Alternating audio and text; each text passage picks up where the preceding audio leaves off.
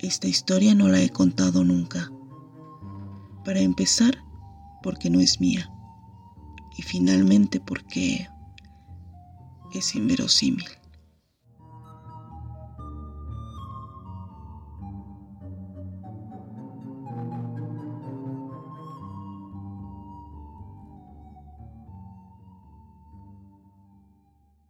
Hay una creencia en el pueblo de donde proviene la mayor parte de mi familia. Se trata de un pueblito en el estado de México, muy cerca de los volcanes, donde el campo es verde y se disfruta de unos amaneceres helados deliciosos. Ahí siempre se come rico porque casi todo es orgánico y se bebe un excelente pulque que empaña el vaso de lo frío que está cuando el sol pega recio y es el brebaje ideal. En el pueblo se cuenta un mito de generación en generación, la leyenda de la Llorona, misma que narra la historia del espíritu de una mujer que se lamenta por las calles, llorando por sus hijos muertos.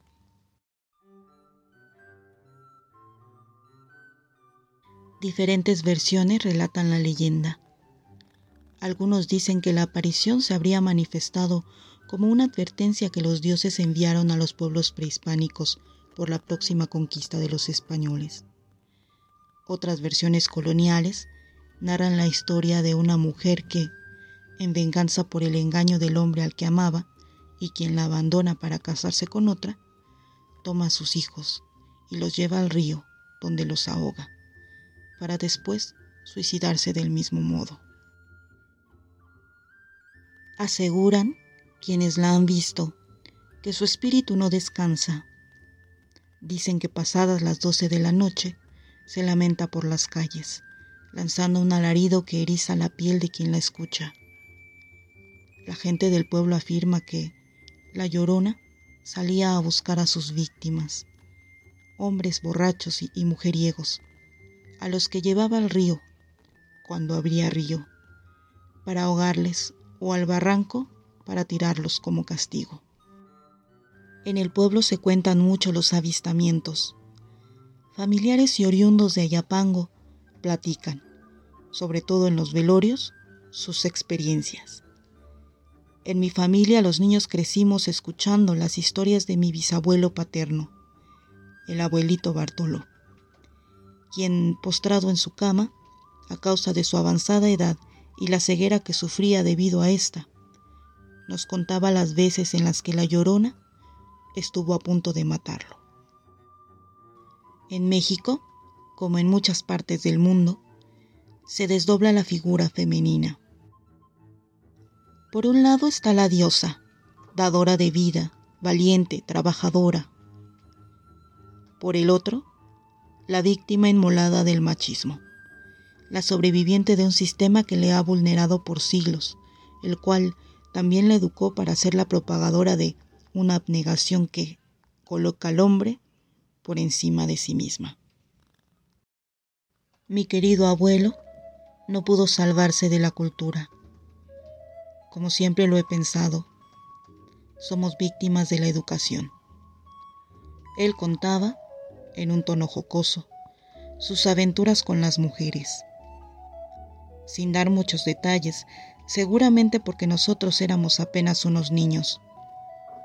Lo decía como si se tratara de la travesura de un chamaco.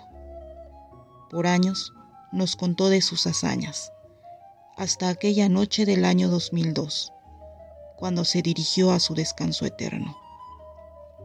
Dios sabe que amé mucho a mi abuelo, y amaba tanto ese momento en el que rodeábamos su cama para escucharlo y recibir su cariño depositado en palabras y caricias. El día que lo despedimos, despedimos más que a un viejo hombre. Le dijimos adiós a su voz, a sus historias y a su sabiduría empírica llena de amor y pasión por la vida. Nos despedimos de un mundo que él creaba con aquellos textos orales que jamás olvidaremos. Sin embargo, sus historias se perpetúan en la memoria más allá de las contadas por él mismo. La noche en que lo velamos, acompañados de familiares y gente cercana, ocurrió algo que rebasa la leyenda.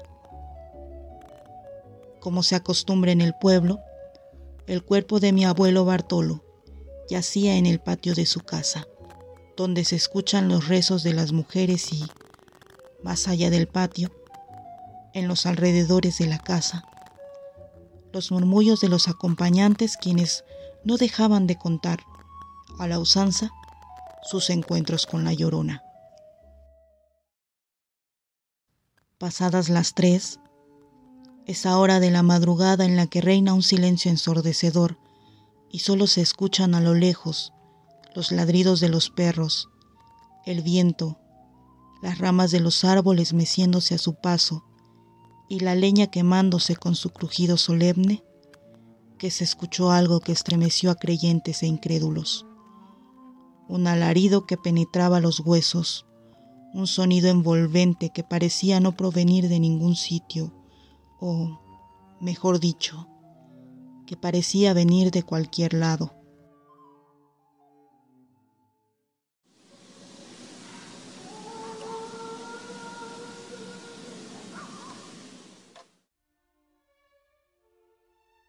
Ni siquiera podíamos movernos o hacer expresión del horror que nos significaba lo que estábamos presenciando.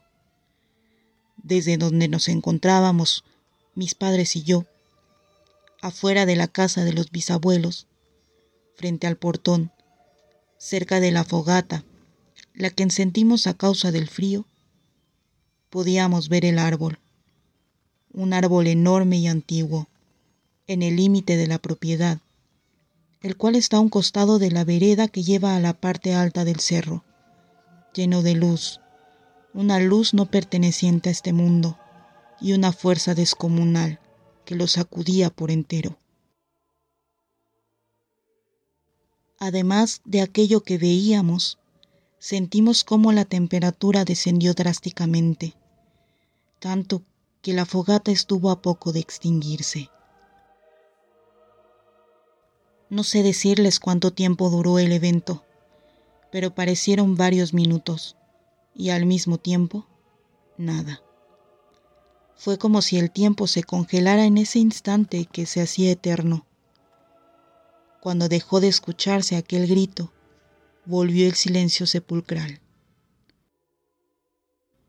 Por un momento, pareció como si hubiéramos perdido el oído pues ni siquiera los animales emitieron sonido alguno, mucho menos la gente congregada, muchos de los cuales, al no ser nativos, desconocían por completo el fenómeno. Para una gran parte de los asistentes, este era su primer encuentro con la llorona.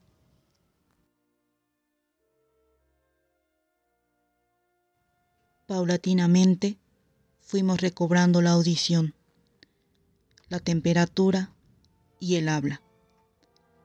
Pero ninguno intentó siquiera explicar lo que habíamos presenciado.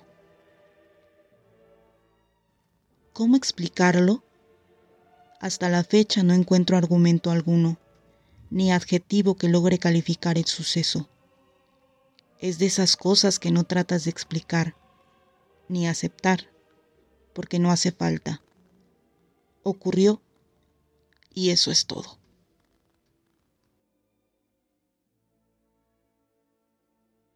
Lacónica.